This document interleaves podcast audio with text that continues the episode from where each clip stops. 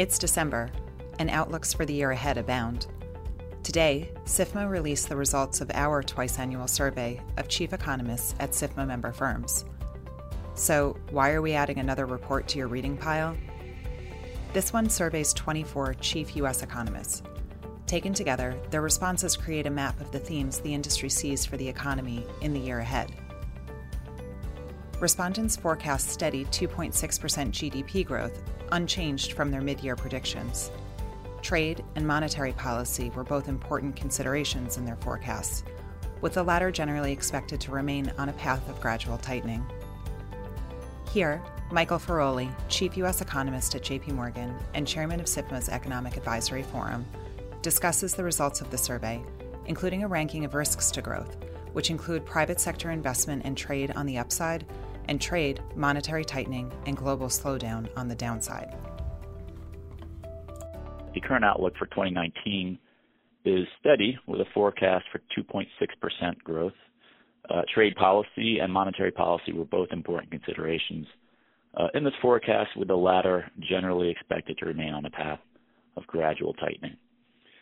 More specifically, on the economy, the median year-end forecast calls for uh, 2018 GDP to grow by 2.9%. That's on a year-on-year basis, and by 3.1% on a Q4 over Q4 basis.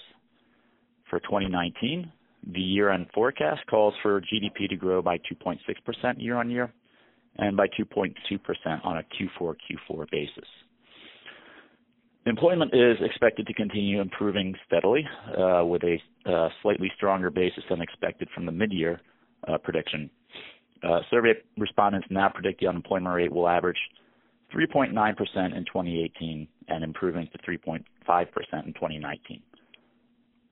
Expectations for job growth were also slightly stronger, with employers expected to add 2.4 million workers uh, to payrolls this year and 2 million, uh, 2.0 million next year.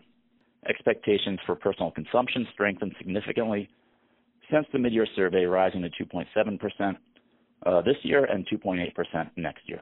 Uh, the forecast for headline inflation for this year fell slightly to 2.1% in the year-end survey from mid-year uh, survey, and the, the 2.1% for 20, 2019. for the core PCE, uh, we're expecting 1.9% for this year and 2% for next year. Let me turn to monetary policy, where all but one of the respondents expect a rate hike uh, next week, um, and for next year, respondents are divided in their rate hike prediction, though the most often cited prediction was for two hikes.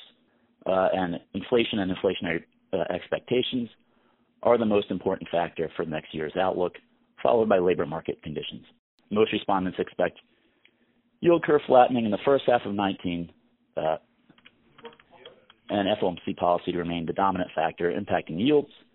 The median 10-year forecast is two, uh, 3.1% for, for this month, rising to 3.34% for December of next year.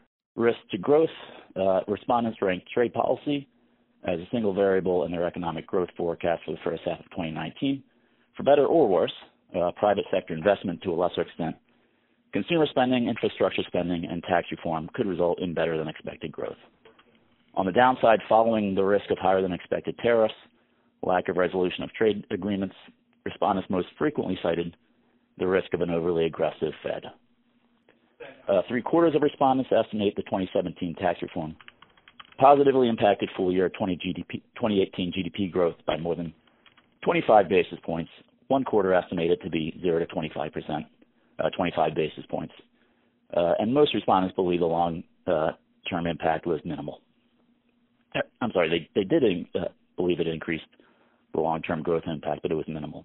Uh, most saw the uh, U.S.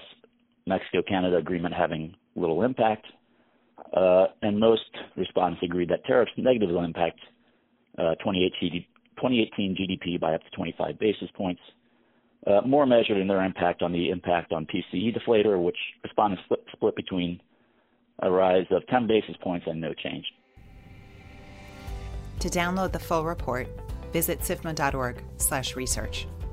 Many thanks to the members of SIFMA's Economic Advisory Forum, our 2018 chair, Michael Feroli of JP Morgan Chase, Ethan Harris, Bank of America, Merrill Lynch, Michael Gapen, Barclays, Douglas Porter, BMO Financial, Nathaniel Karp, BBVA Compass, Andrew Hollenhorst, Citigroup, Michael Carey, Credit Agricole, James Sweeney, Credit Suisse, Michael Moran, Daiwa, Peter Hooper, Deutsche Bank, Christopher Low, FTN Financial, John Hatzius, Goldman Sachs, Ward McCarthy, Jefferies, John Lonski, Moody's, Ellen Zentner, Morgan Stanley, Lewis Alexander, Nomura, Carl Tannenbaum, Northern Trust, Augustine Faucher, PNC Financial, Scott Brown, Raymond James, Tom Porcelli,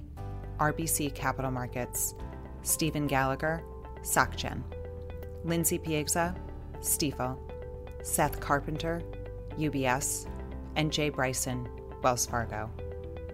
We'll be back in June with our mid year report.